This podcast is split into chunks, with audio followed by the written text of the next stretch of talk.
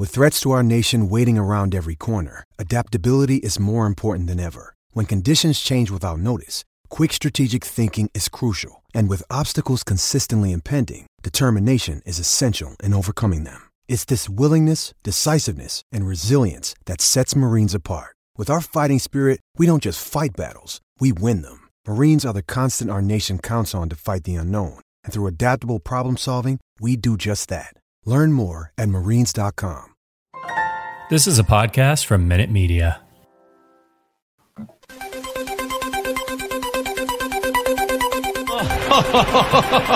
Who would be a fan, eh? On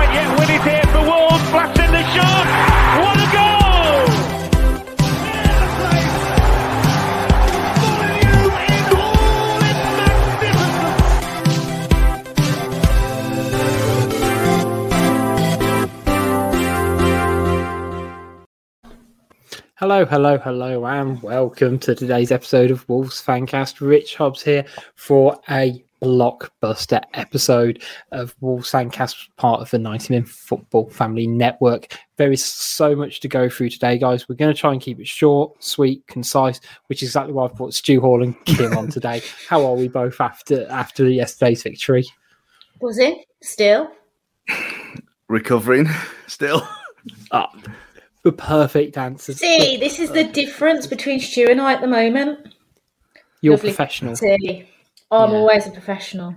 The Yeah. traditional Rather than- fan cast squash. Yeah, throughout the month of January, Kim's professional. Wait till Feb. Uh, there's going to be some boozy recordings.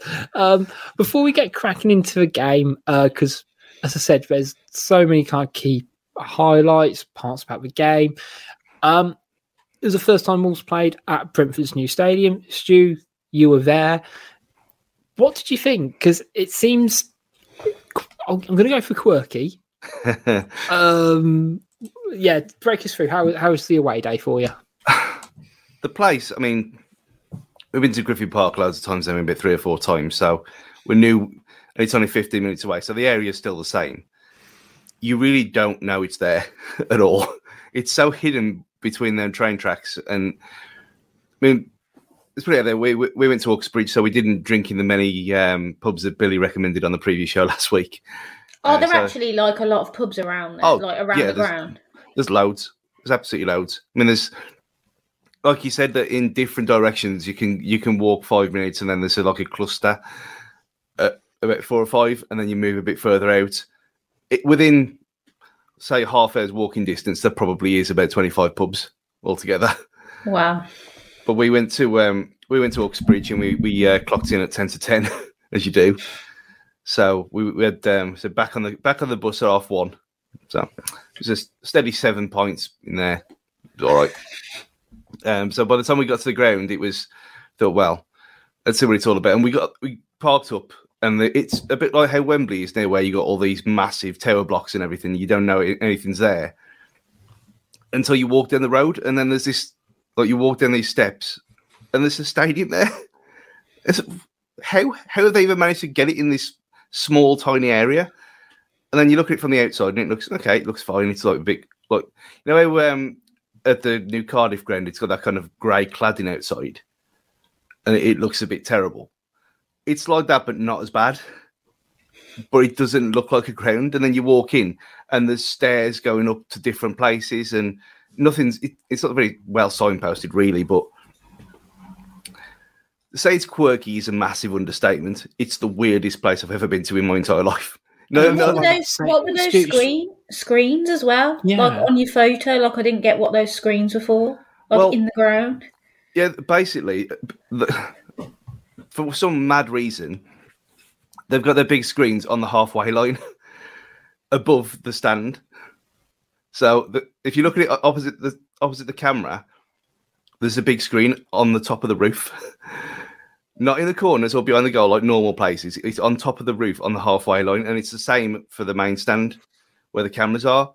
So if you're up towards the back of the stands behind the goal you can't see them because the stand overhangs. So they've got these little tellies across like across the top, Oh it's a God. it's a genius solution, really, because I mean the, the screen or don't could- put, or don't put the screens where the main screens where they did, but you know. Yeah, well, they could do that, but because you had now sun sun beaming down on on the screen and, and it was literally just in front of you, it was so much easier. Like when anything happened, just look up rather than like looking far away or trying to squint because you're too pissed. It was a really really clever idea. I don't know. I think I know that Ajax have done it like for their screens beyond the goal. There's a, a smaller screen on the back of that one, um, and a few places have done it like that. But individual tellies along the back of the away end, and I think it, it looked like it was for their end as well. Really clever, and all the quirky bits where the stand is all like chopped in half, and the corners are all strange. There's, there's like gull wings kind of holding it all together. When you actually look from outside, you realise why it's like that. It's not because they've got no space, and they've utilised absolutely every inch possible. And fair play to them, but it is still weird. I mean, to get to I mean, movies on on the upper tier, so row twenty six or wherever it was, and to get there we had to go up some steps. But it's all metal stairs as well, so it's all banging, and you can make a proper racket in there. But if you go up the one way, then you come to the the upper concourse. If you go down another one of the another vomitory, let's get it right. If you go down another one of them, you end up back down, downstairs again, even though you've just gone down. It it doesn't make any sense, but it was really really well laid out for what it was, and and how it, the how low the roof was, and because they had all the all the beams and everything underneath rather than top, you made a proper racket in there, and I presume you could hear us all on the on the through the telly anyway. Yeah. No, it, it Yeah. I mean, you usually do pick up the away fans more in in fairness, but you could properly hear uh, the Wolves fans on Saturday. Um, so go, going to the starting lineup, bit of a surprise considering I don't think we'd heard much about uh, Jimenez being injured. So Silva starts up top with Podence, midfield three of Donk, Neves, Moutinho, and then you know same as it was against um, Southampton the week before. Kim, what did you think of the initial lineup? I mean, uh, you know, it, as I say, sort of past, I guess, the surprise around um, Jimenez being uh, out. Yeah, obviously, as you said, it was it was a shock because it hadn't been publicised anywhere. And initially, I thought, oh, maybe it's COVID. And then um, I think on Twitter, I saw that it was reported he was um, Raul was injured.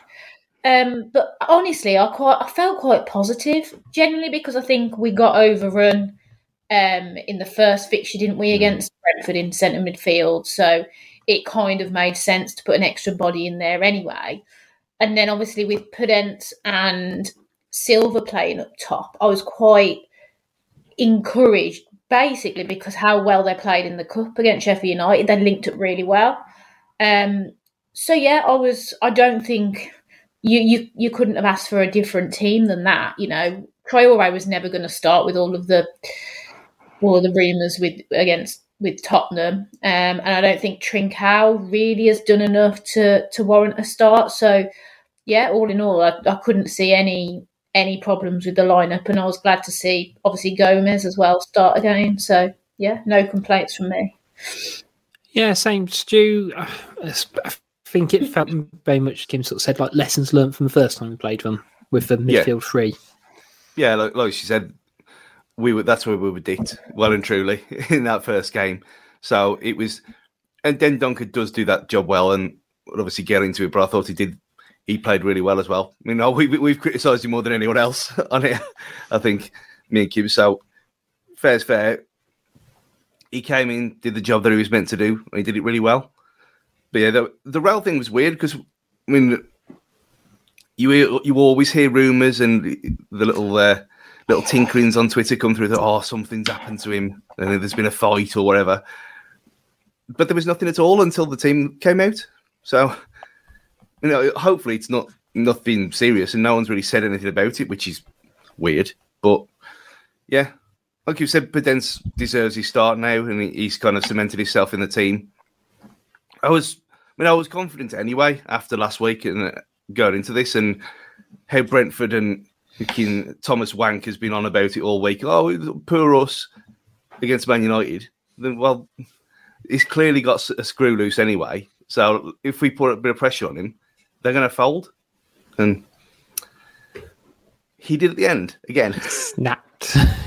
well, I was going to say that that we we have got so much to build up to that crescendo of this podcast, ladies and gentlemen. Um, as I say, the first half wasn't massively great. I mean, there, there was two big stoppages that didn't help. I mean, but the one that I made while I was watching the game um, was, I, I think I described it on Twitter as Brentford being a bit Stoke like in terms of how direct they were. The the focus on these uh, big throw-ins. Obviously, they play in red and white stripes. That was my cue. But they, I kind of moved away from that and thought they're a bit more like Huddersfield when they came up. And I think it might just be because David Wagner reminds me a bit of Thomas Franks. but there, there was something like, yeah, just, I know, something quite oh, this can sound really dickheadish and it's not meant to and almost elitist. There's almost something quite un-Premier League about that in terms of that style of play because at Molineux they weren't that direct, surely. But then I think I look remember the goals and actually they did kind of go quite high and fast with it, but especially the throw-ins. That was that was another level, right? I think at Molineux though, didn't they? I think they have got a fair few injuries, which has meant that Yeah. I think a lot of their pla- they lost a lot of quality in their in their first eleven. But Mm. as you said, watching the game back, and I've had to just re even though I wasn't at the game, so I did watch it yesterday. But just sort of sitting back and what just re-watching, it's interesting now to just focus on how how direct they actually were. Every time they got the ball, it was, to be fair, a positive pass forward. But a lot of those those balls were like long, hopeful balls, like. And even in the first half, although we didn't play as well as the second half, we never looked in real danger. They were literally just any. eh, The only danger was obviously their long throws, where any team can almost look in trouble. But with the keeper that we've got, you always felt that we weren't going to, and the defence obviously, we weren't going to concede a, a soft goal. But yeah, I do agree. I think they are pretty anti-football. They are. I mean, it's it is no surprise because they, I mean, watching them in the championship, they did play like that a lot of the times. It's very functional. It's Yeah. very. It's not like Not where- that much though, Stu. Like I'm sure they literally used to pass the ball a little bit more. Like Oh no, they, this is this is what I'm saying. They they know when to mix it up. They're not hmm. like they were under Dean Smith when he was there, and it was all on the butt on the floor and pass it around all nice triangles. They've got a bit of both about them, and I think, like you said, because of the injuries, they've kind of had to play to the strength of the players that they've got on the pitch, and that's meant that they've gone a bit more direct than they probably want to do. So, yeah, it was um, it wasn't pretty to watch though, and the, that collision was bad. It was a bad yeah. one I mean, you heard it again, and after what happened with Yeah. Raul, it was like, oh no. Yeah, and I think it was interesting because it came from like a bit of a succession of pressure that they had, and Sar did it a couple of times that game, and we showed the great clip of him like barging past players to get to the edge of a box as quickly as possible. But that the instant came from him breaking to the edge of a box and you know um, getting it long because we'd had a break about a couple of minutes before with Semedo bursting through, but yeah, as soon it, it, it sounds awful, isn't it? Because when you're watching, you're like, you can see what's going to happen. And there's nothing you there's nothing anyone in the stadium can do about it. And you know it, it caused a big delay and both players had to get sort of subbed off through the um through concussion protocols um which you know is ho- however dismissive we are of brentford um and things like that actually it's still not it's still not particularly great to watch but then there was a second stoppage of play about five ten minutes later the attacker for Jerome Stew. Excellent Um, work. Thank you. Thank you. Um, yeah, I mean, again, uh, apparently those Premier League regulations now that all players have to leave the pitch, um, which I'm sure Stu know, knows full all full Inside well. and out. Yeah. Yeah. yeah. Now, I don't think I've seen anything like that um, at a Wolves game before, where it's had to be paused. Um, right, I've got two questions for you. So, I'm going to do one for Kim and one for Stu. So, Stu, what was cons- conspiracy theory? Why was the drone over there? I've absolutely no idea. Even even me and Luke, and I mean, maybe he was trying to vaccinate people. Who knows? Um, Oh no, not this one again. it was just bizarre, and it's not. People have said it's a Premier League rule. It's not. It's a FIFA rule. It's it's just, it's Yeah. there in the rules of the game. Um, so it's happened twice that I can that I know of. That I found out later. I couldn't remember any other time ever for it happening before. But to be fair, let's get it. The um, the PA announcer was superb at Brentford. He said after the um, after the two players went off, and he said that is a con- that is two concussion injuries, two concussion substitutes. I thought, okay, that was a nice to know. Um, and then as soon as the the ref took the players off, he said there is an illegal drone overhead. The players have gone in for safety reasons. Okay. No, no confusion, no pissing about like we would have inevitably have at Molineux. Um, we would have all gone tits up and everyone would get mad with each other and people would started arguing. But no, they, he, he come out clear as day, exactly what was happening. And then everyone was kind of just standing around looking at each other. I think, well, what is it? Do? The same thing. What is it doing here? Why is it here? Why is it at Brentford and not moving? And then it, it then it disappeared. Yeah, because like I mean, I've seen, we've seen it with like planes going overhead and stuff like that with banners, and I can sort of I can see that, but with a drone, just one drone. So my question to you, Kim, is: Let's be honest, drones aren't inexpensive. Like you can't, like we can all of, I say we can all buy one, but you know they're very accessible, right? Which Wolves player do you think is the best drone pilot, and which is do you think is the worst? Hmm. See, I've, I've I knew that this question was going to come up weirdly, so I've had a little bit of a think. I think obvi- the obvious answer would be Neves, wouldn't it?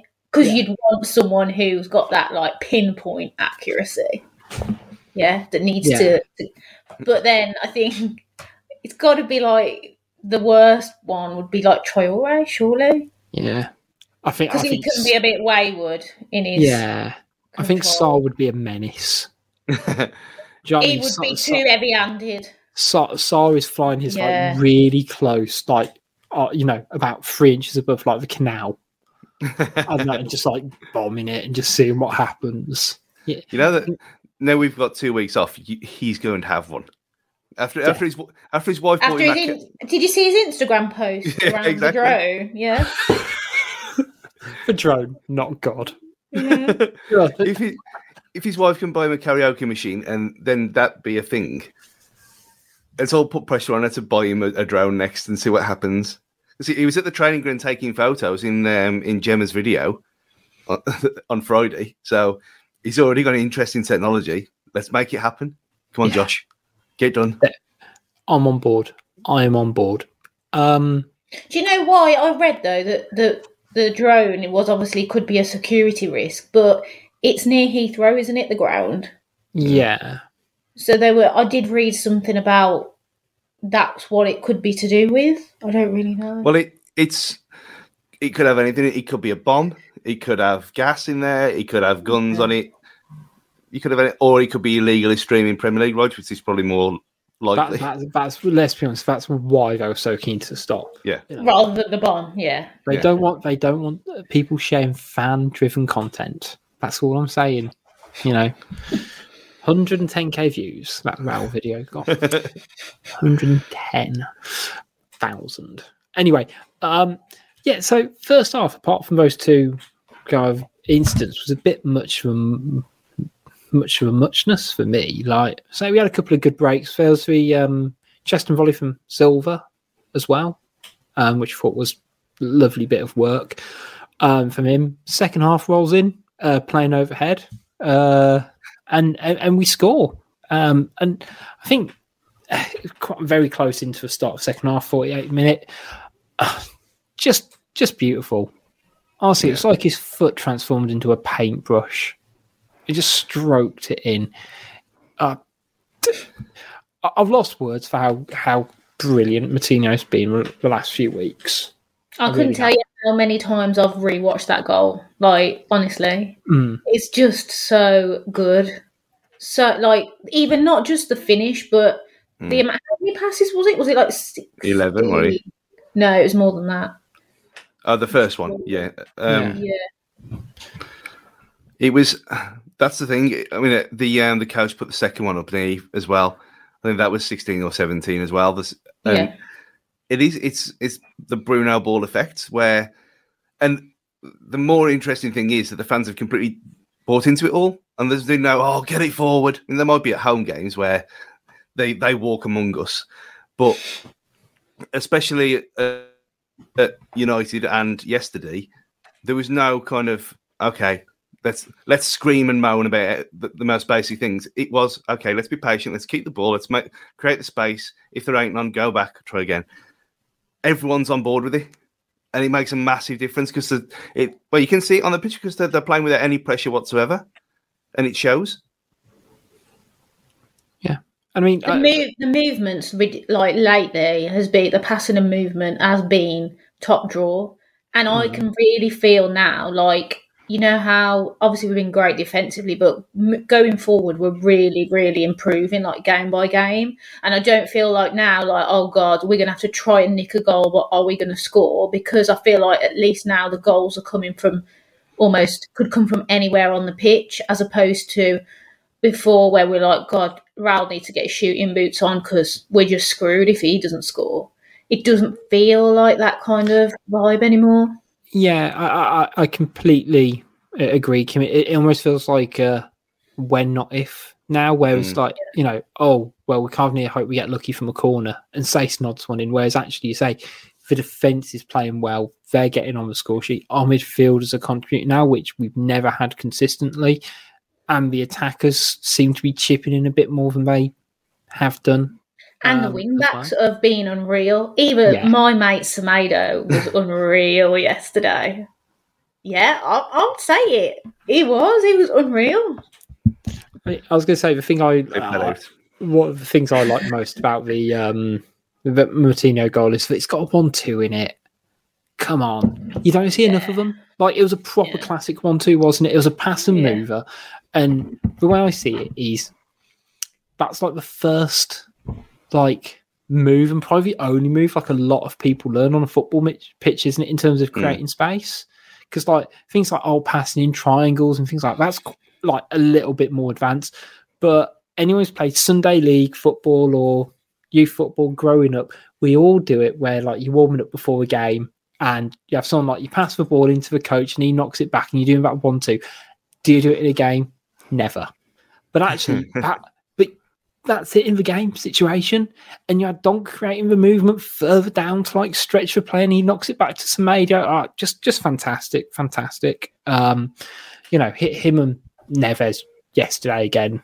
And and Donk as well. I think, you know, although you know, he can't have quietly just got on with his job and allowed Neves and Moutinho just you know, I, I At think I saw least he made. At least he actually made like some forward runs and actually contributed something. Whereas I think the last few games, it's like, what has he actually done? But at least in the build up to to the goals, he was making those forward runs and at least contributing something. Whereas, but the thing is, Neves and Moutinho were the ones that absolutely run the game and won the game for us.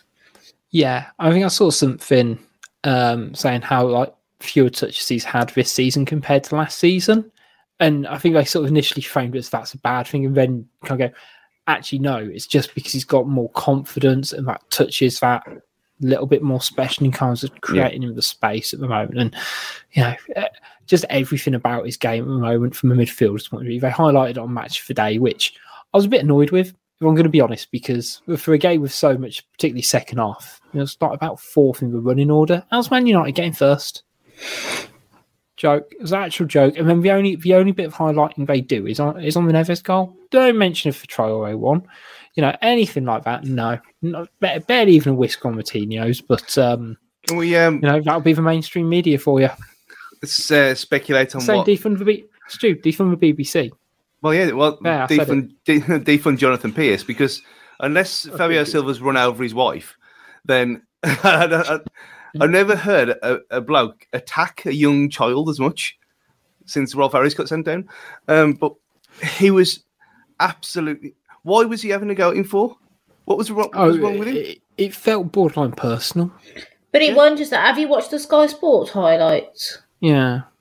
and I, can't, I don't even know who the commentator is. It's like it was a Cockney guy, and he was just like, "What's Fabio Silva?" Like he was like attacking Fabio Silva. It was like, and the, e- everyone has to bring up that price tag, and it does my head in. He did well, Silva again yesterday. Yeah, I he played think really well. Really well. Yeah.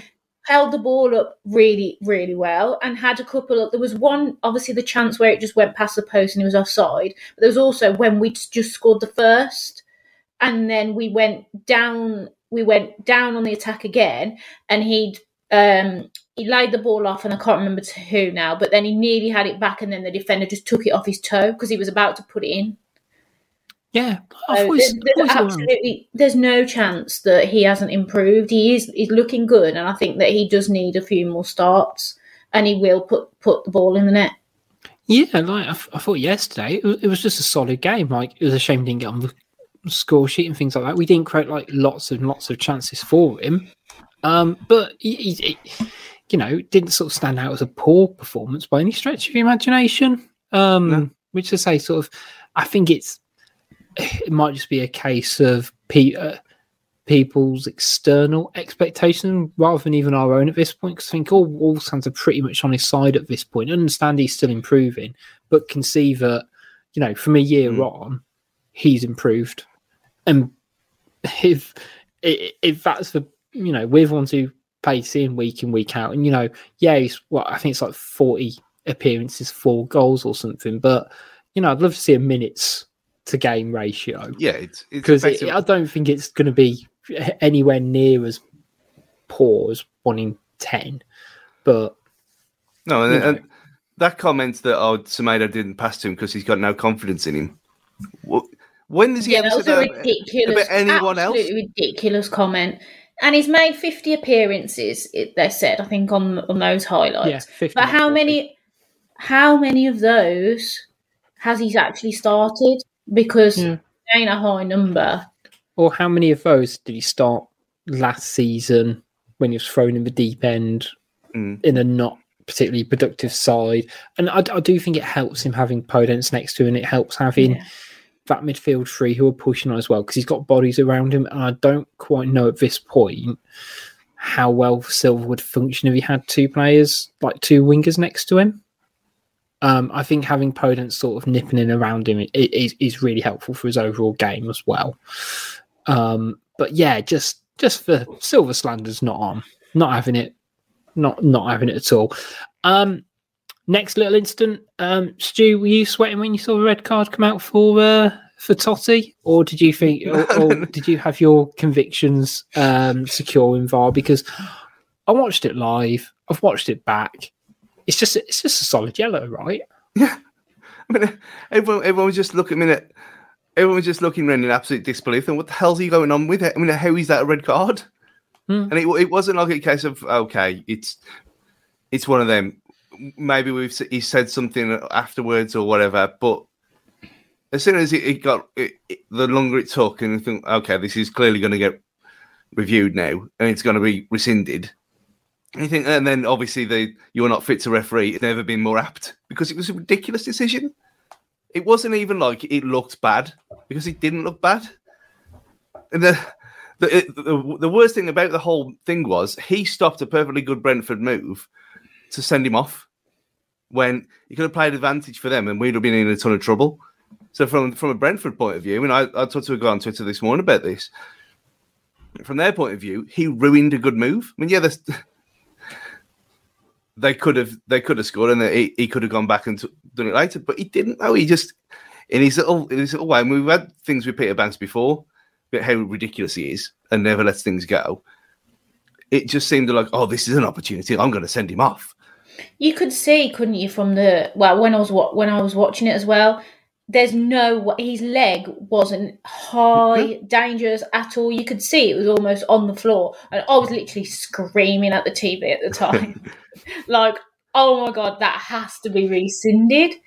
Like, and I wasn't 100% sure it was going to be, but like, there's no way in God earth that that was a red card, and I don't understand how what how the ref would think that is a red. Like, what went through his mind to think, yeah, it's it was reckless. See, what I don't like around VAR um, with stuff like this is, yeah, I, it's a foul. Don't get me wrong; it's a clear yellow, in, in my opinion. If a ref's got any doubts, I don't quite understand why he can't either wait for further instruction or if he feels actually there's a need to pause the game because a serious foul's been committed, just say serious foul's been committed and and then ask for it rather than this whole rigmarole of right red and then oh I need to kind of put my tail between my legs now that I've actually realised I've made a mistake and eat a bit of humble pie. And I, the whole kind of structure around you know we have it for penalties don't we? We let it we, we let it play on. We have the same for offside you let it play on.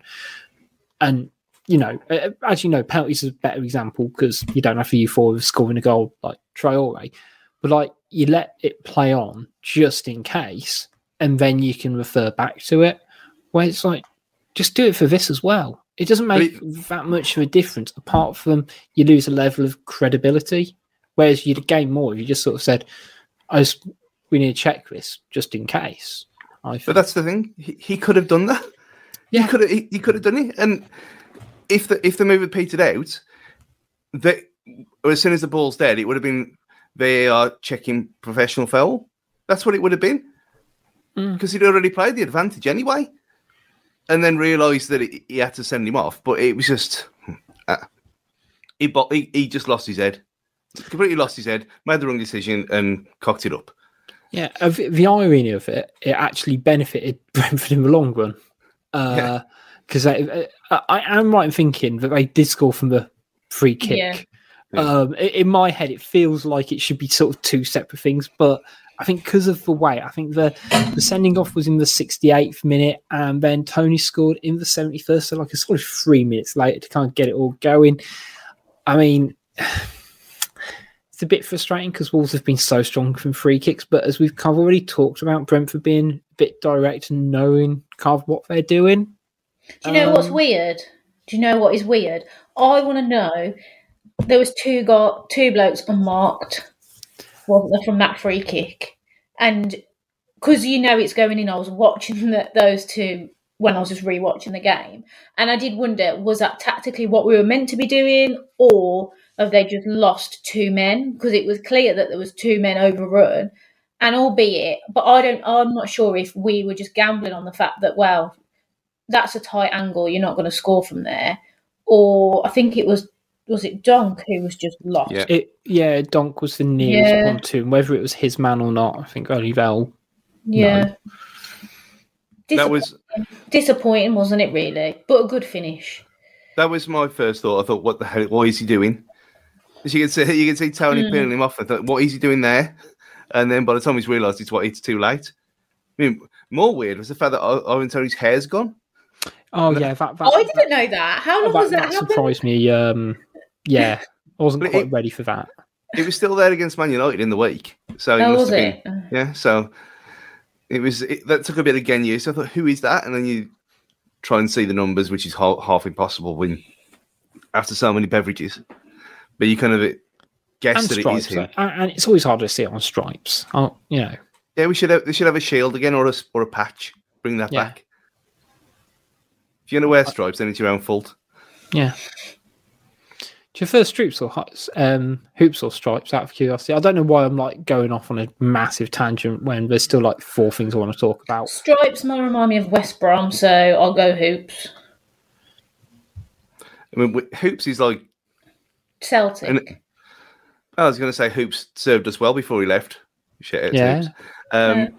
No, we used to in our, our PE shirt at school it used to have a, it was it was navy blue and it had a big band a big stripe around the middle which was bright orange so it, it was reversible.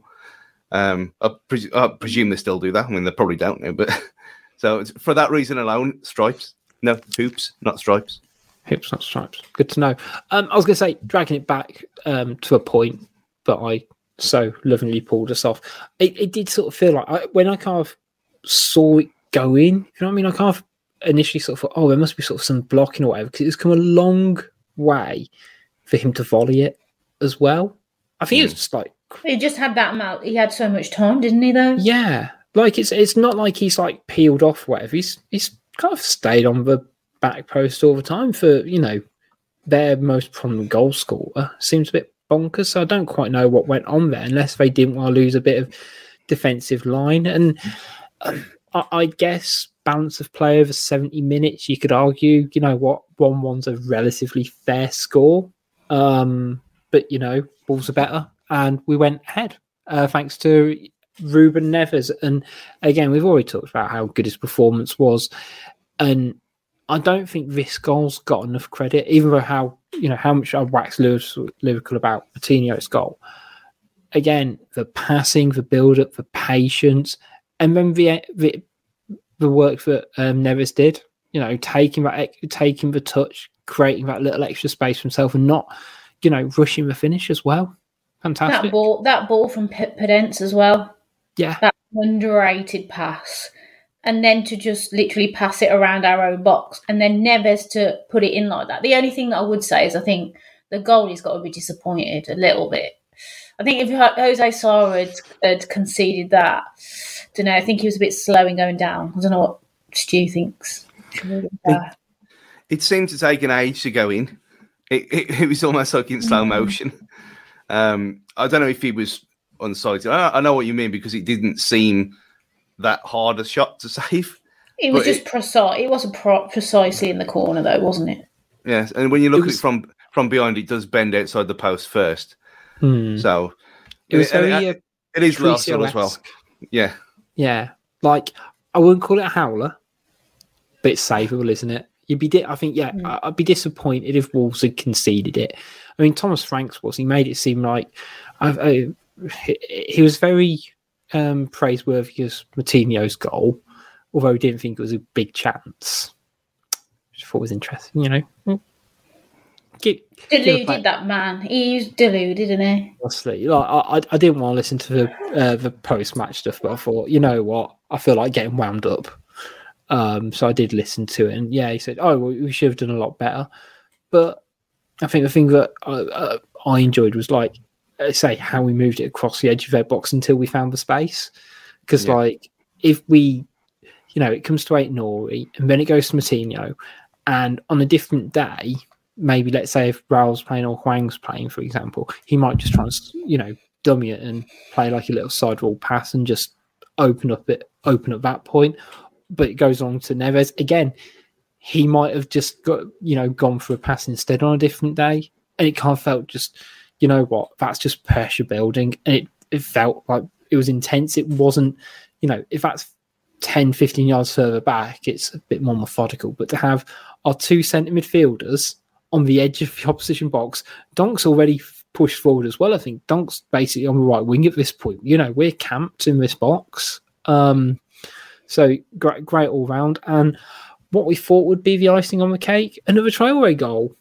Um, but it kind of turned out it wasn't because he was a half foot offside or something ridiculous.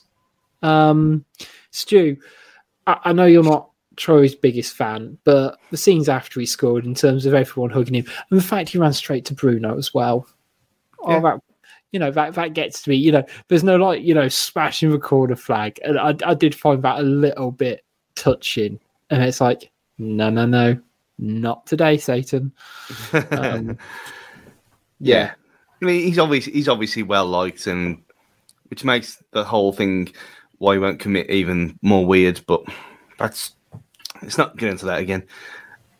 We've been, I've been kind of accustomed now to when it's when it's close to not celebrate because you don't want egg on your face. It didn't even look close. It didn't. It mm. didn't. Like when it, it said VAR checking offside, it was like for who? yeah, It was. He's, it I'm was. convinced he's on. It I was can't so see weird. how he's not on.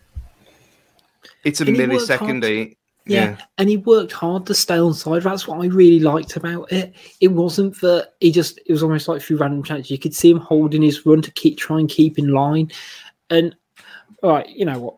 It happens, whatever. But it, it always draws back for me the old that the rules aren't kind of fit for purpose on it. Like that, like that's that's not what offside was designed to prevent.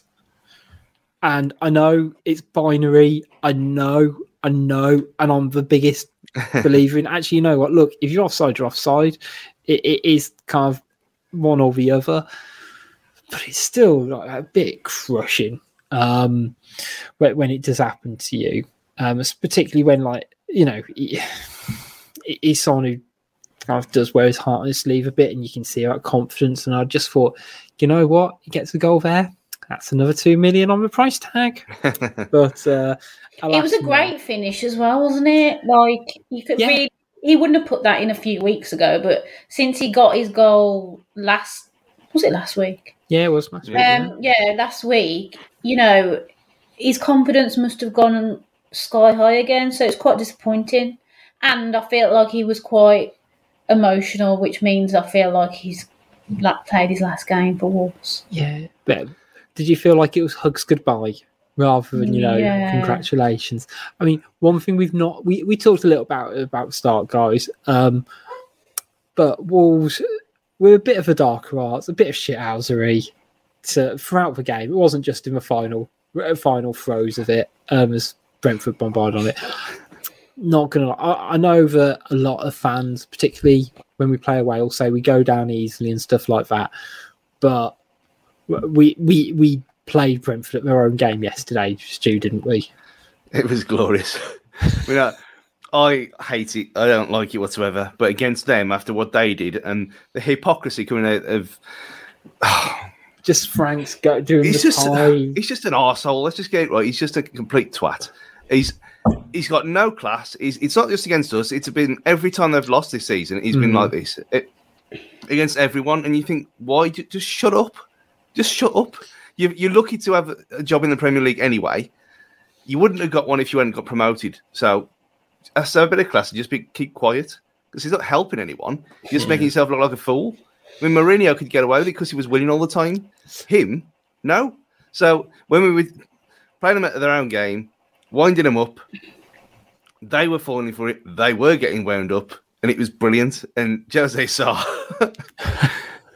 I thought he was going to get sent off towards the end, and I was like, please just kick the ball. Like, you know, when he got booked for time wasting, and then he continued to be really slow. And I was getting a bit like, oh my God, just kick the ball, Jose, now. Like, because he was getting a bit wound up himself, wasn't he? You could tell. He's an absolute heel, and I love it. um, I mean, yeah, scenes at the end. From this, all right, some of the players are kind of give each other a bit of an argument. Seeing João like trying screwing up to a big centre half like um, Pontus Jansson, I, I, I approve of and sort of giving it. But then Franks comes over, and you know I, I stand by it um, of why Neves gets involved because he starts mocking his celebration. Like I, I, we can't show the video on YouTube um, for anyone who's watching it on there. Um, for you know copyright reasons, whatever. But you see him turn around, sort of having a bit of an argument with Moutinho, and then Franks, you can see him going like with his finger to his head, and oh, never. I didn't like, see that. No, yeah. yeah, yeah, and then Neves sort of storms round and starts having a go, and you can see Neves go. That was me. That was me. And then him turn around, and like two seconds later, he go takes a deep breath and goes. Then looks at the away fans and just goes, "Come on!" I was like, "Yes, Neves, yes." Have my heart, sir. Have my heart.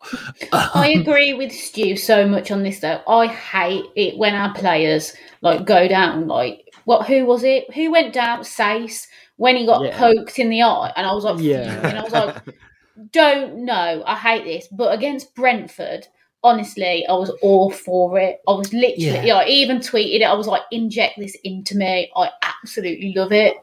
So yeah. no problems yesterday with me. Just I was just like, stay down, just keep staying down. I mean, I was going to say my, my my thing with Franks is that it's your first season in Premier League, and sometimes it's not just the battles you have on the pitches, but the battles you have on the pitch with the media.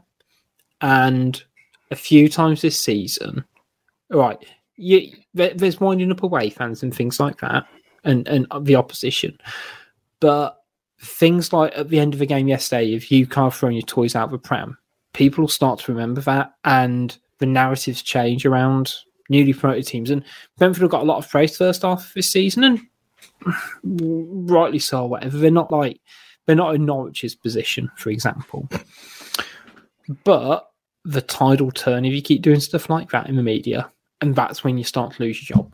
And that's when the result, the the plucky defeats you have against Man United, they don't feel so plucky anymore because of how you act. And if you compare that to someone like Nuno, who for three seasons in the Premier League was smiley, charismatic with everybody, and arguably shouldn't have been considered for a job at the likes of Spurs, gets it, and even to a degree left Spurs on good enough terms, in, in like in the grand scheme of things. And I think that that's that that's a that stuck that's going to stick with me around Franks is that I don't know how long you can act at this level like that unless you win stuff like the likes of Klopp, for example. Well, his actions against Man United had already been picked up by like the Ramble and Totally Football Show. So, Mm. and before any anyone pedantically attacks you for it, it's Frank, not Franks.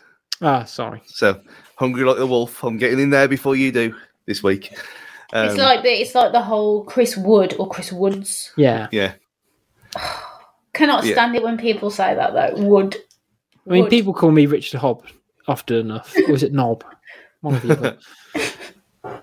ah, got to love a bit of self-deprecating humour, haven't you? But um, yeah, go on, Stu. Your point. um, I ain't that excited. Um, no, he's yeah, you're right. I think the the whole Brentford loving is kind of coming to the fore now, where people are seeing through it all, and it's think- not actually the whole. I think we Leeds kind of get, got away with it to an extent because of Bielsa and how mad he is, and how they still still continue to play the same way every week, despite having no players, and they still do it all the time. Fair's fair, but I think they kind of got away with it to an extent. Brentford are pushing it a bit now, and he's got to reel it in. I mean, I'm guessing that's a one game touchline ban now for when Yeah. when things when we come back. So he just needs to grow up. Do you know what? It's an agenda. It's Gary Neville and Jamie Carragher and Sky Sports who literally they love the Friday night Brentford show, don't they? You know the amount of games Brentford have been on on a Friday night, like with the crowd in the background, and like it's like it's their cup final every single Friday, and they're just Stoke. Do you know what my theory is on this in terms of why this? uh, uh, You say it's Stu, why it seems to start. It's starting to turn a little bit, and why fans like us are sort of saying they're a bit. They're, they're not. They're not our sort of uh, football team. For this um, because we've all played them once. Mm. We're past halfway through the season, so we've all kind of you you build up a picture, don't you? And we watch enough like either fan content um like this or more more kind of whole league coverage um to pick up on sort of stuff like that. But yeah, wasn't wasn't wasn't great. And they say if you don't have the personality, like yeah, you can only get away with stuff like that on two fronts. One, if you win stuff. Two, if you've got a bit of personality. So, like, I'm thinking like Neil Warnock, for example, who because the scenes are sort of slightly reminiscent of you know when we beat Cardiff in terms of on um, Warnock on the pitch and stuff like that.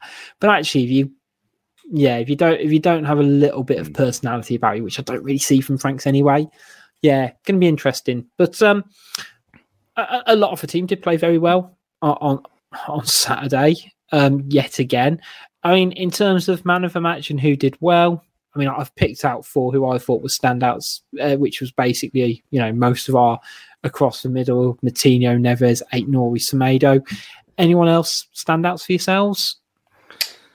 So I've written down here the obvious, uh, obviously Moutinho Neves run the game and essentially won the game for us. However, I have written down Semedo. Ab- Honestly, I know those run like he actually is actually getting really good at making dangerous runs now instead of just like hugging the touchline and just being in the way. Um, and also, Toti Gomes was, Yeah.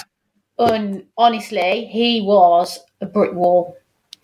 He nearly made it into my uh, lov- lovely man of the match graphic, um, but out of laziness and me not having the photo in time, I didn't. But yeah, I thought, I thought again, apart from the, you know, it wasn't his fault. He nearly got sent off in a way, but yeah, didn't put a foot wrong yet again.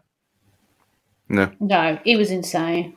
I think that's that goes for Kilman and Coady as well. They didn't do anything wrong. They just did their jobs properly, and they, they were just solid and steady, which you, is what you just expect it to be now. And I mean, I really do hope that we do see Wolves TikTok account with the um, José Sá rugby trial um, in Yeah. the morning because if anything needs to be used, it's that against them because that can- was that deserves praise in itself because I haven't seen that for since Jens Lehmann for Arsenal. That kind of Yeah. insanity. It, it, it was like a bit bonkers, and again, fully on board with it. Um, So- I'm going to ask you both to drill down then who, who are we giving, giving man of the match to? Moutinho. Neves for me.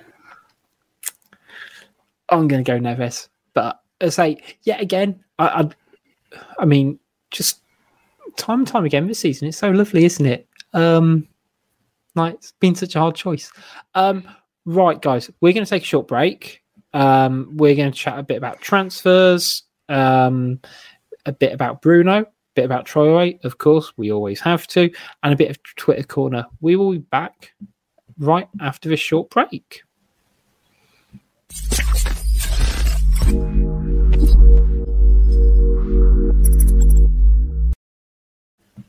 Hi, it's Richard from Wolves Fancast here. Just interrupting today's show before we get back to some questionable opinions and opinionated questions to talk to you a little bit about our sponsors, Pixel Yeti Media. They are a design agency that put you and your business first from web design, logo and branding design and marketing. If you have any marketing needs, get in touch with them to find out how they can help you get it right. They are over at pixelyetimedia.com com. Now let's get back to a show where we can give you some really forced wordplay, niche cultural references, and maybe even a bit of football talk. Hello and welcome back, everybody. So the first thing I wanted to talk about, and it came to me about this time yesterday, um, uh, after the game, and as I said, we're halfway through the season now, and Wolves in a very good position in the league, and a thought occurred to me and the thought is Bruno Lage for manager of the season. you know what? I'm all in, guys. So I've put in my three points of why he, I think he should be manager of the season. So, firstly, he's defined expectations. I don't think a lot of people necessarily thought that Wolves would do well this season. Um, you know, I think um, nationally anyway, considering the um, love Nuno had, and people surprised that we let him go at the end of last season, despite what we all thought um, in this room anyway. And even a lot of fans um, questioned his arrival. And I think probably a lot of people probably had us down to finish around what twelfth. Would that be? Would that be a fair assessment? Say that we we're probably looking at top of the bottom half, or so. I think that was sort of the expectation of a lot of people nationally. Yeah, mid table. And I think most Wolves fans would probably Yeah, took Well, I said I said sixteenth. yeah. I I, said I, I said I'd take sixteenth purely on the fact that the defense is not good enough. Yeah. Wow. yeah. Yeah, that's my exact words. Yeah, so like I think a lot of people sort of thinking, to be honest, we might even finish like the same position we were last season, but potentially play better football, and we're all okay Yeah. with that as a building block. So the fact we're in the position we're in, with games in hand, like you look at the table now, and there's like breathing space between the teams behind us. We talked a couple of weeks ago about how condensed and compact it is. We've got a bit of breathing room all of a sudden. I know we've got a tough Feb, but you know, and those games today with Leicester Yeah. drawing, Arsenal drawing, obviously Chelsea beating Tottenham, like it's getting a bit like, oh my god, is this actually going to happen? Yeah. pre- but Rich, to your point now on Bruno for manager of the season, I'm not sure we can answer this right now, can we? We, oh, we're only no, halfway through. I, I, I'm I'm putting in my ballot. I'm putting in my ballot now, and my no. What's the bit before we put it in the ballot? I'm like starting the campaign now. and getting in early just before anyone else gets on the hype train. You so know, that you can be like at the end of the season, I called it We- on we the were saying- 23rd of Jan. exactly. You know, we we we're trendsetters here. I like to think, and I'm not even look. You know, I'm a trendsetter because I'm not even wearing a jumper today, Stu. I, I can't confirm or deny that. I'm not. See, not wearing it. It still looks like a woolen t-shirt though. It does have a bit of texture on it. And yes, I might have been wearing a jumper earlier today that did get sick on it about an hour before recording, but you know, that's not the point. I'm still a trendsetter. Um, anyway, back to my point about Bruno. Yes, it's early, we're halfway through a season, but I think even if you went on the first 20 games, I think you could put in a really good case for him because like we know where the likes of Guardiola sitting you know in football, but look at the managers who are kind of defying what they're doing and really sort of pushing forward. You know, my two other points. He's improving players. Again, and these were players which we thought would hit a ceiling. The likes of mm-hmm. Coady, Neves to a degree. Semedo looks a different player. Ait-Nouri, he has really lit a fire under him and really pushed him on. And, you know, last but not least, Max Kilman. You know, if, if he's knocking on the door of the England squad now. And I don't know what it would have been like under another season of Nuno, for example. And lastly, and this kind of, I guess, we know Bruno Lage's background in terms of him liking to work with youth players and in being a player's coach. But he's done this with injuries to key personnel, the likes of Neto, the likes of uh, Johnny as well, lest we forget. And he's it without a lack of signings as well. And I They're not even his players, are they? Yeah, That- this is the he's thing. come out Like he's been an he's an unreal coach from what we've seen so far. In just like because most of these players were playing under Nuno last season and just devoid of ideas. Yeah. It is And, like, crazy. And you could even argue someone like I, I'd say he has improved this season, and we've got right. The end product might not be there as highly, but think of those first few games of the season when he was playing left wing and really showing something, and he wasn't doing that all the time last season, and he'd go missing. So, for me, I, I'd be interested to hear who other people think should be manager of the season. Who, say, might not have you know a I might not have been able to sign a hundred million pound player who was essentially a waste of money um, i- i- in Man City. But who else? Who else? Who else should be manager? For, could be manager of the season at this point? David I mean, Moyes. And I'd, argue- and I, I- again, I, I think we're potentially better. than West Ham are West Ham are a very good team though.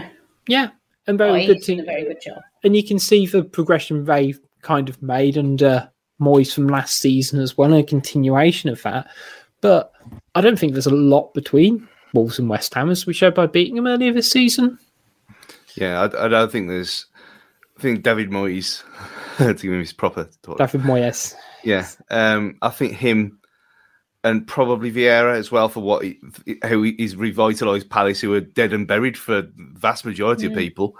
Um, to turn that squad around with again, he's had a bit of money, but again, it's it looks like very good coaching on the on the whole. Yeah. And they're actually a good team to watch now, aren't they? Yeah, Palace? yeah. Whereas before, I was like, oh It god, was- watching Palace is painful. Now they're actually quite. I don't mind watching them actually. Yeah. it- so, it's- all right, the, the way I see it, so at the moment we are what three points with two games in hand, um, behind West Ham. If we get on level points with them, I think you could argue we are on level pegging with them. So, you know what? I say I'm starting it early. I know I could be a prisoner of the moment on this one, and we could all kind of fall flat second half of the season. But I'm putting in there now. This is this is my case. This is why I think I should. This is why I think you should do it. If we fall, you know, if the train, if we come off the tracks in the next five games, then I'm buggered. um, but let's it's like it's make or break, isn't it? These like next four or five games, we either win two out of the four, and we and draw one, and we've got a chance. If we like for some reason to lose all four, like dreams over. yeah. It's that big. And I, I, I just think like, you know, there's still plenty of football to play. Don't get me wrong, um, but we just can't consistently show that we're winning the games we need to win, and even in the games that are tricky, we're putting on a good show. And Mm. I don't think we can ask for much more. So, yeah, don't have to commit today. But I've got have I sold either of you two on this with my three point presentation? Well, you, you can't argue with the, the three points raised in this debate. Um, There's just Mainly- a long way to go. yeah, I mean, you look at the when you said about Semedo. Semedo was like that before he came in and Nuno Nuno'd him. That's that was the problem there. Um, but Kilman represent. We called it anyway, and I found I found a tweet where I, I from last season where I said where I said that um, if we had a, a defense as consistent as Kilman, we would be in the top ten. That's what I put. I tweeted that last season, last March. Um, so we were there from the start. Always But- there from the start, and now Yeah. Little these Dan and Luke. yeah. yeah. So why Not aren't you there having with me? So be here with the start with me on this. Yeah, we can. Um, I think we, we can we can agree in principle. Okay, I'll, I'll I'll take an agreement in principle on this one. Ask pre- again. Ask us again after the four games, and then I'll Okay. give you either a I'll- yes or a no. I'll come back. We'll come back to this um, at the end of the month. At the end, I say end of the month, end of February. See where we're at. See if my points still stand. Because I reckon if we catch up with West Ham, you know that that's another manager ticked off the list. Uh, The, the only one, maybe Antonio Conte, if Spurs do a absolute run, maybe. But I think just giving it to Pep, what what we prove him there Mm. You know that that's sort of my thought process and let's look a bit deeper. Uh, so yeah we'll, we'll see where we are in time with that one. Uh, speaking of time it's everyone's favorite time. It's Traore time. Never not in the news is he at the moment? I mean we it feels like we're close to it Wolves are close to agreeing something with spurs at the moment. Um I think by the sounds of it, there have been reports that Spurs put in a bid of 15 million, which was laughed out of town. Um, it's got to be a joke bid, right? Like, or just like just saying that you've done something just for the sake of it. yeah, it's almost like what we did with Botman in the summer. Yeah, Uh, yeah, we we bid. Did he take the effort that they said no? That kind of thing. Uh, oh dear. I, was mean, going to say like that there, we- that that pledging is part of his salary for the, for the common goal. Brilliant, brilliant gesture. Yeah. So the the other thing that um there's been news around this week is he's pledging one percent of his salary to uh, Common Goal, which is a social action movement um, uh, around um, around sort of fighting racism in football, and you know, uh, uh, genuinely like we talk a lot about football's not always being that great, but you know, I think that's a, a a really good sort of course to be part of for him personally. Yeah. Um, uh, in terms of, I guess, other transfer news, so there has been um, there's two interesting tidbits for me. So, firstly, we've got players going out, and there, there is a link on this. So, we've got um, Leonardo Campana, who has joined up with uh, David Beckham. Uh, so, his loan move to uh, his loan move from uh, Grasshopper Zurich's been can- um, cancelled. He's now gone over to America. Do you think he'll ever really play for Wolves, Stu? I mean, they've got an option to buy, but Nah, of course not. I don't think he, ever, he was ever going to like um, Renat Dadashov and friends. They're, they're never going to play, are they? They're just they're It's here. just like the Chelsea model, isn't it? Like Yeah. where they're just trying to almost, as bad as it sounds, we're just trying to make money out of these players. And if they happen to be half decent, then great, they'll get a chance maybe. But the the reality is that's the the end goal is to make a bit of cash. I mean, I was going to say for, for Campana personally, teaming up with uh, going to play in Miami, Kim, you got to have a bit of that. Like, I mean, I don't think it's probably much quality to bring up Wolves, but you know, Wolverhampton to Miami is not too bad going, is it? Well, it's better than grasshoppers, isn't it? Oh, you you you tell that to your boy. Um, I'm, I'm, I'm scared I'm going to get the pronunciation wrong here. Um, Kawabe, Kawabe. Could well be, yeah. Yeah, we'll go for that. Who has signed from Wolves from Grasshopper and is now back over at Grasshopper as well. Um, so you know it's good enough for him. You know, it could be. I reckon it's all right. Very clean, I've heard. That's all. I, that's all I know about it. But I It's feel not like Miami though, is it? Come on. Nah, it's not. And I mean, let's be honest. Have a look at Campana. He's going to enjoy being in Miami. With Bex. Wow. Yeah. And You Phil that- Neville. Is he still there? Yeah, I don't think he's been sacked yet. Oh, I was going to say because I know they were dreadful for a, for a time. Um, and lastly, I, I've put up Toti Gomes because it seems unlikely that Wolves are going to send him back, or even actually, to be honest, sign a centre half this transfer window. Which, uh, to be honest, I think we're we're all sort of okay with now, knowing that he's come back and he's bedded in. He's going to make things slightly difficult for Saïss second half of the season. Sanderson might go back on loan. The rumours are We've got. Say Sanderson. We've got Marçal and Dendoncker who can all play there now. Yeah. None of which will get in the team anyway now with the th- how the three are playing. Even Say is Say's actually going to get back in? Do we reckon when he comes back? Because Gomes has been outstanding in the first two matches he's played, hasn't he? I mean, he's he's not, you know, he's not immediately recalled someone like Willy Boly um, times this season. So I don't, I- I, I don't think Stace could have too many complaints if he has to wait a couple of weeks.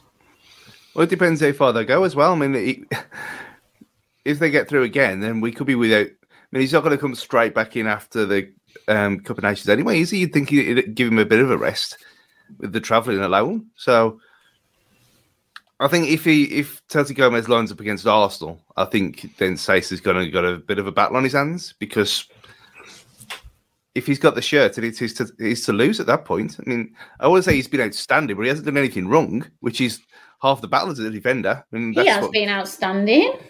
He was outstanding yesterday. He was the best centre back out of all three of them yesterday. Not that the other two were bad, but he was brick wall yesterday. I think what yesterday he started to bring the ball out a bit, which mm. he didn't do on his debut. Obviously, well, it to you kind of understand that because well, he's come from playing in the Swiss league to playing against decent opposition, making his debut from nowhere, and then playing that well. I think well, we all saw the video of him being like a a Portuguese Kilman, how he brings the ball out of defence. He started to kind of there was hints of that yesterday.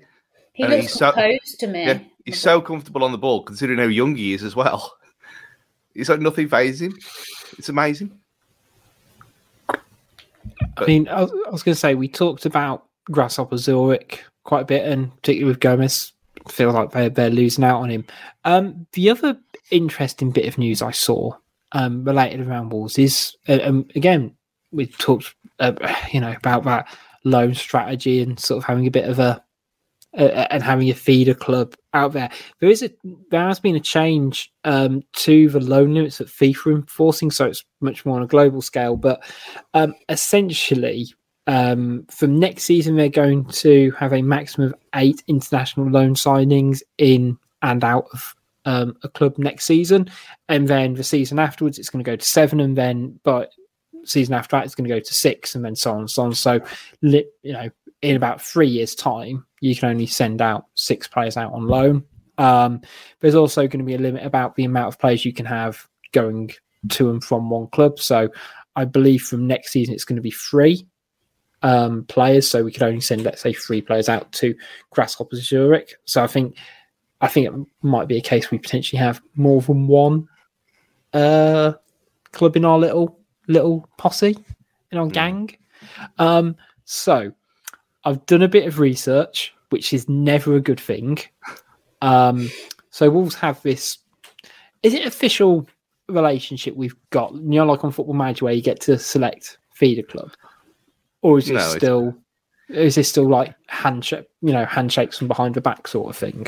Yeah, it's a, it's an uh, informal agreement. Yeah, it's in everyone's best interests. Yeah. Okay, so can you name all the players um, who have gone on loan to Grasshopper Zurich from Wolves? now, if I've done this correct, which we all know I haven't, I've got one, two, three, four, five, six, seven, eight, nine over the past, I think, two or three seasons. Um, well, Gomes. There's there's there's your one. Um, I mean, three of them should get quite easily because Leo Bonatini. yes, Um, Conor Ronan. yes, Um, did one of the oh, Samuelson didn't go, did he? Did that Daddy Shelf go? yeah. Dadashov went. Um, It's this is thinking as what- bad as Little Dan's quizzes, man. God. I know, but mine's like grounded in, you know, in reality. yeah. They- they- these are who players have we that no one cares we said about. So far, we said um, Dadashov, Ronan, Bonatini, Gomes, Gomes. Yeah. the guy we've just mentioned as well. Oh yeah, you said Campana, didn't you? Yeah, Did you say the other one? Cab- the other one. Yeah. Cabal. Okay, so I think you've got three left. Three. There was So I'm just going to quietly check just to make sure he did actually play, and um, good people at Transfermarkt didn't, you know, screw me over. There was a, yeah. there was one one went over with Conor Rowden, didn't he? I know that that much. I'm trying, trying to think who it was. Was he doing on his own? Ah, this is annoying. Rich, these are the players that no one cares about. Come on. Give us a Oh, how dare you! How dare you say that? I, I know we you're only care when, apart from Gomes now. Obviously, we care when now. they're good. You only care because they're good. Okay. Uh, I feel really sad for them now. Okay. Do you want me to give you them? So I think you, you I don't uh, Boller, who's out on loan, I believe, at the moment. Oh, the other defender, yeah, Yeah. Ming Yang Yang. of course. Oh God, yeah. How how little we knew him. And last one, Stu, which I think you're gonna kick yourself because he did. Um, I think he's over at the moment currently. All I'm going to say is Marty McFly. Marty, McFly. Oskar Buur. is he? Oh, is he? I'd Yeah. forgotten about him. He's over there. No, yeah. no. yeah, he went over in 2021. Uh, and So- how many how many times has he played? 10 games. No Oh. goals. Aw. Yeah. Two games. Yeah. No. You'll, He you'll still rubbish find though, him. wasn't he? He was a bit rubbish. He weren't great. He, he was. No. He was alright. But he could, he could, he could have a nice little career over there, you know. When, He ain't no Semedo though, is he? No. If it wasn't, if it wasn't for Oskar Buur, we'd never got promoted. Just remember that. We're still going with that. Yeah, the goalie is fair Hull. enough. Okay, fair, fair enough. Right. Shall we wrap this show up with some questions from Twitter Corner? We have five slash six today.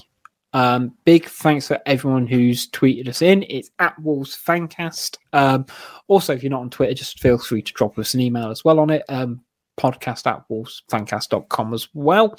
Okay, so first up, we have in no particular order um, one from King Sacrificer, um, which is an interesting Twitter handle. Um, he asks, Is Dele Alli an acceptable trade for Traore? I mean, No, No. no. Uh, I mean, Do I you know don't think- what? Do you know what I'm sick of hit seeing? All of these crap Tottenham players getting sort of dangled in our face. It's like, no, I don't. I actually wouldn't take any of the apart unless you're going to give me Sonny. Then I wouldn't take any of them. So we want cash up front I mean, to spend Yeah. on decent players, not Spurs dropouts. I mean, you can't even. I mean, money is not a good enough trade with Dele Alli than a, a player. the state of him. So, I mean, no, absolutely not. I mean, my thing um, when when I saw this, I've seen it banded around a couple of times when you're saying, "Oh, 12 million plus, whoever." Um, you don't really see lots of player swaps. It's not really a dumb thing, is it? Uh, historically, around sort of well English football, it's not a it's not a big thing. Sanchez to uh, Man United was the last one I could think of. Yeah, I mean, you, you could claim that um, um, Hoever from Liverpool towards was Mm. sort of part of a swap, but I think that's technically two separate deals in the end. Yeah. I think, but again, it's not like it's really common. I do think it's um, there is a degree of football manager in it, and like that, I, I, I do find it kind of quite interesting. To be fair, that you say we all kind of, you know, we we we do measure up players a bit, don't we? Um, and, you know, part of me has like a bit of the NFL uh, trading system in my head when when we think about it. We're like, oh, it's X amount, and you know, you can have this player as well. But actually, it doesn't really work like that in football. I think it happens It makes more it in the too complex, continent. doesn't it? I Yeah. think it just makes it too complex. It's It's a bit- we just want 25 million to spend for Traore and then we can spend it elsewhere, Yeah. not on any Tottenham rubbish. It seems almost like a, a like a throwback, like player managers that you don't see anymore. Yeah, It's that that kind of era. Yeah. I have the same thing with player coaches as well. Like, it's not a Mm. hugely abundant thing in in elite football, but it still happens. Okay, Paul Wharton, um, regular contributor to, to Corner, asks: um, Is three five two now the default way to go against all teams with a three man midfielder um, and sort of sacrifice a forward in doing so? I guess it sort of depends on the team we play. I completely understand why he did it against Brentford. Um, it will be interesting to sort of see how how often we use it, it without Roll's absence and against against sort of three man midfields as well. It depends, doesn't it? As you say, it Mm. depends on the team. And I still think really we're at our best when we play three up top, like three four three, especially at home. I'm not a massive fan of. I think away it works in terms of when we when we don't want to get out overrunning midfield, and I'm still not convinced Dendoncker's a great third option, but there we go. Um, but I would, I would, still think three four three generally. If we want to really go out and attack the game, three five two is okay if it's a, a tough away game against a better team or like a shithouse team, I guess, like Brentford. I mean, it doesn't have to be um, like ye- like yesterday with Dendoncker. You could have the other man in midfield being like a like a ten or whatever. You, Mm. you could you could have it that way, and in that case, I pretends to be perfect in that role. So rather than up, up front in the two, so it it all depends on personnel as well. I mean, Raul and Hwang could play as a front two. And I said this on Twitter a while ago when they was, oh well, if Traore sold, then we, we haven't got enough wingers. All the, well, even though we stock full of them.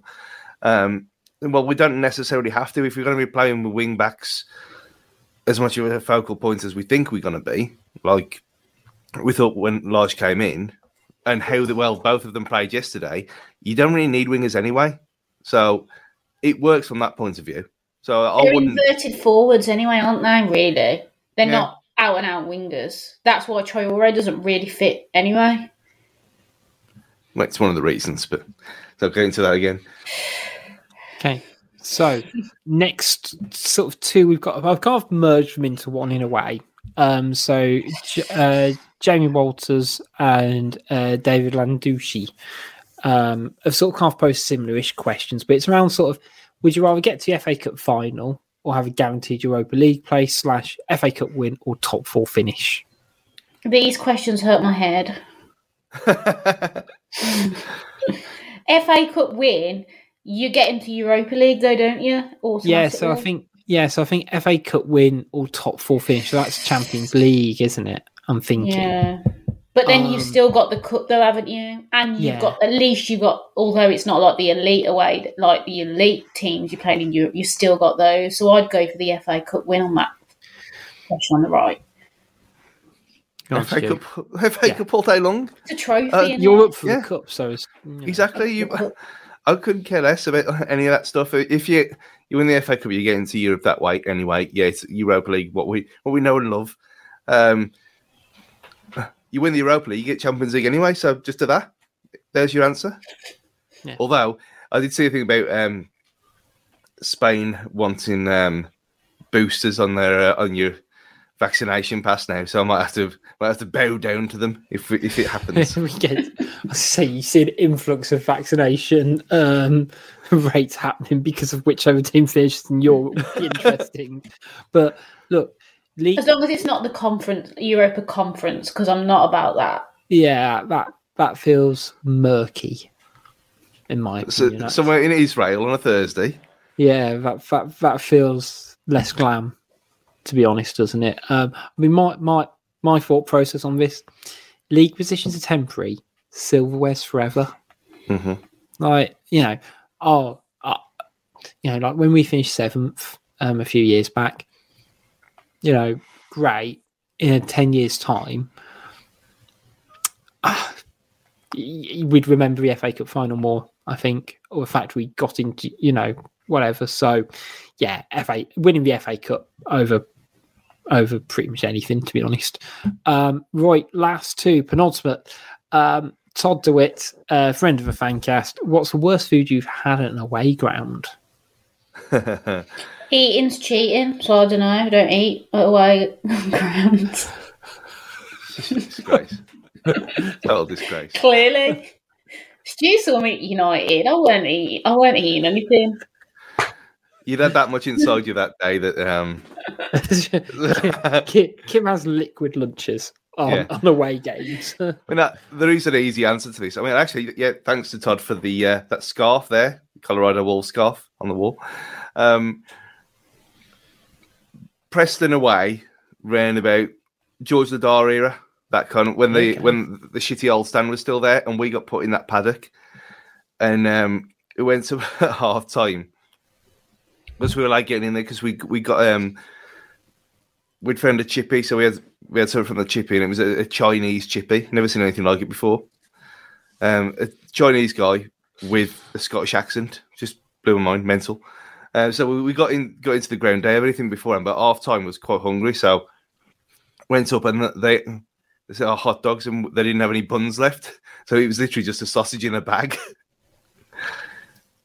and it was of, yeah, it was one of the rollover hot dog sausages as well, the one of the rubber things in a bag. I said, "Oh, we've got some sauce." I said, well, it's not like eating Bradverse. You can't just eat it off a stick. But it was like literally like eating a Greg sausage roll in the paper basket in the paper bag that it comes in.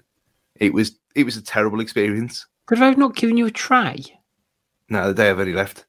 All they had, all they had was literally sausages Or and and, bags. or like fish and chip paper? Oh no, this was in the green. We, the chippy was Oh, separate. you got, Yes, sausage There's in a bag be- at Preston. I feel like there's got to be a better solution there. I- I- Just Don't sell it. eat. Just Like- don't eat at away grounds. coffee cup, cut like split it into, put it in a coffee cup. I don't know, like break it into like little chunks, like it's for a small toddler, and give them a fork and you eat like I don't know little bits. Like I- I'm spitballing here because I, yeah, this is hurting the problem solution driven mindset I have to live on a day to day basis. Right, um, I've this isn't actually not a question because I've seen we've had a couple more um pop in, but I won't be able to put them on here. But uh, Jamie Waters, this is re snapshot. Who's more insufferable, Thomas Frank, uh, or Jurgen or Jurgen Klopp? Oh no. Um, That's difficult, isn't it? I mean, It's like they're saying which one of your neighbours do you hate the most? Yeah, it's like Me- which one of your neighbours do you hate most? Both of them. Klopp, Klopp can back up being a twat by the things he's won. So by that logic, it's got to be Thomas Frank. Uh, ideally, they'd both be. We'd never see They're him in English both football bitter ever and twisted, aren't they? Yeah. Honestly, they're the worst losers ever. We're going to say Thomas Frank because it's like fresh in it. But if we were to play Liverpool next week, and although we're not, and then Jurgen Klopp to just have a strop like he usually does, it would be Jurgen Klopp. So they're I mean, it- both bad as each other, aren't they? Eddie Howe, I'd rather have a whole night out with Eddie Howe than be even in the same division as he. No, ever. no. Oh, that would be a bleak night out, Stu. Exactly. That this is the point. That would be more entertaining than spending any time with them two arseholes. No, Jurgen Klopp would be quite fun. Depends if not if they've lost. True. I can't imagine any manager's fun to go out with if they've lost, Stu. That's a better question. Which manager's the most Duncan Ferguson? Thousand percent. That's, But I think an- Bruno would be boring to go out with. He ain't exactly Yeah. like life and soul. of It, life. will just tell you how shit it is at work. Like, no, they're not investing in me. you know, so tell you what, they gave me a chance, I, I can tell them what they all need to do. Like, put down the beer, Bruno. So when he Down the beer. when he said today that how um, is give him a day off because they need time away from her listening to him. Yeah, he just, he just hasn't got a filter, has he? I love it. I love it. Right, um, right. The actual last two, just because I see them pop up on my phone, um, is a podcast called Cage, Cage Fighting have tweeted us, um, which is just seen any good films lately. I'm assuming that wasn't you, Stu, who tweeted it whilst No. mid pod. Um, in terms, I'm trying to think if I actually. I don't any- watch. I barely watch films. That's a fascinating fact about me. I, I don't watch films, so I'm passing on this. you need to actually Michael watch a film. No, I just watch net, just Netflix, just series. Yeah, well, Right, we- there you go. Then throw that in. That I was going to say we can expand it to a, a Netflix show. Um, I watched. Oh crikey! I'm trying to think. I wa- I actually watched the Eternals um last weekend, which I didn't watch in cinema, which I thought was. So, Shit. but yeah. the worst film out of all 27 of them. Easily. we're, we're going to tangent a bit, but I felt there were some really good themes within it, but it should have been. I don't know why it wasn't a Disney Plus show. Keep the same tone, but you could have fleshed it out over a lot more time, and it would have been worth it. There's been quite a few um, Harlan Coben um, Yes. uh, TV shows on Netflix. I I think I've binged what I watched one with Michael C. Hall a couple of years ago. Um, there's been a couple with Richard Armitage on uh, recently as well, which I've binged. But, but I was like, oh, middle class people having problems and killing people, um, which is the crux of most of I think his books as well, from what I've seen. So maybe go check him out if you want something light-hearted to watch. I don't know. It's not actually I've just finished- It's quite easy. I've just finished You on Netflix. Ah, see, I've watched the first two seasons of that. it's a bit unrealistic. I got a bit bored towards the end because it's just unrealistic. So I wouldn't really recommend it. Next on my list is what's the Ricky Gervais thing? Oh, um, the Afterlife. yeah. Yeah. I've, I've seen some good reviews on that, so a bit of light-hearted. It's not light-hearted. It's not really, but like you know what I mean. It is banter still throughout, like through parts of it. Yeah, well, since since I spoke to the two of them last week, I haven't seen another film, but I have seen Afterlife, and it did make me sob. yeah, No, I, like, it- I, I, f- I, I, I watched the first season of it. I've not. It's still funny though in parts. Yeah, You know what I mean. yeah, I, I, I haven't watched the latest ones because, um, yeah, I know I will sob. You Considering I need, to cried, be, you need to be in the right like emotional Yeah. state, and I'm building myself up to it. yeah, I, I have fully watched the new season of Queer Eye Roast Stew. Yes, well done. There we go. There we go. Um, so that that is good and probably made. I don't know if this season made me cry. I, I watched a couple of the ones from the first season. That that that got me emotional. If I feel like I'm just going to start.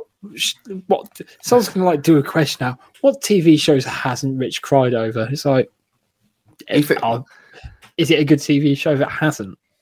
if they ever come here, you are absolutely being nominated for a makeover, hundred percent. Look at the state of you.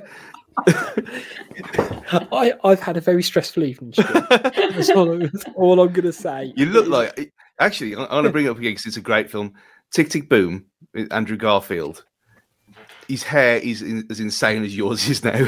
I, I I will take a comparison to Andrew Garfield. There, said it. You know what?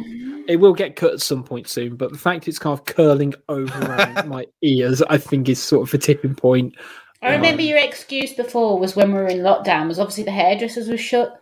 I know. do No, but my- like now it's like what, what's, what's no my current excuse and i think this is sort of valid so in the next eight weeks i've got my wife's 30th birthday my mum's 60th and we've got a um, family wedding so i'm like trying to time it right so it's probably going to get cut in like the next week or so so it kind of stretches what so it's like a nice length for all the events without it being you know this that's a proper girly comment.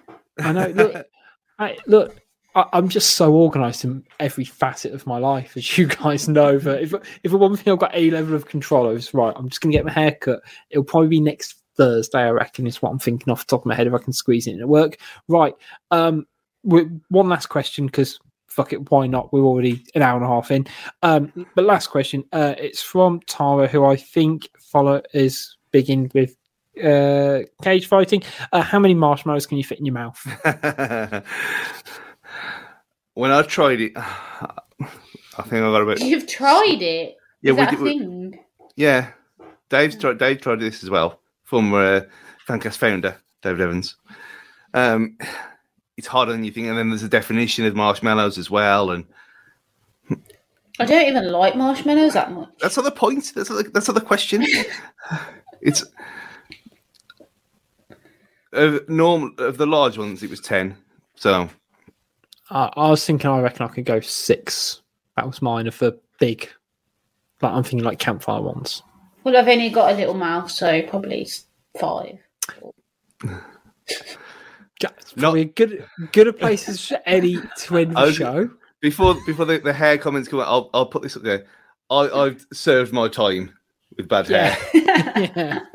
I, yeah, I don't I don't think I'm ready to kind of fully join Bold Club though. That's my only thing. So I think it's gonna just have we're just gonna have to cope with as Stu would say single wallpaper through my uh You through, just- through the top of my hair. Just go and get an Alice band for, or uh, one- a Neves um, tennis thing for next week. I, thought- I was gonna say oh, uh, I'll nick one of my You'd be daughters the spitting image. Re- If you got, I know. if you I've got an Alice band, people would literally be like, "Call you, start to call you Ruben." Uh, to be fair, I've been called I've been called worse, um, and I can always stop playing with my hair on, on the uh, on the live on the YouTube show, guys. Um, but we'll be back. I don't quite know when because we're not playing next weekend, are we? So I'll probably try and split in a. Um, Norwich, I- I- we are. we're back in Norwich. Of course, I'm, I'm getting my dates all mixed up here, guys. Sorry, we're back for No, Norwich. Yeah, in two weeks. We're on the twenty third. Oh, yeah. yeah, Yeah, we are. Right. So it's yes. So it's international break this weekend. I'm We'll getting my back- dates mixed up. We'll do a we'll do our preview sh- we'll do our preview review show um Norwich and if I get the time I might try we might try and do a, something um next weekend as well if we can do. Um big thanks to everyone who's listened this week as always. Make sure you keep up to date with all things Wolves on our socials. That's at Wolves Fancast, Fancast on Twitter, Facebook, and Instagram. Big shout out to 90 Min Football Family Network as well as Pixel Yeti Media as well. Until next time, it's goodbye from Kim. Bye bye. It's goodbye from Stu. Just think that Kim has got a small mouth, apparently. Try. And it's goodbye for me. See you next time.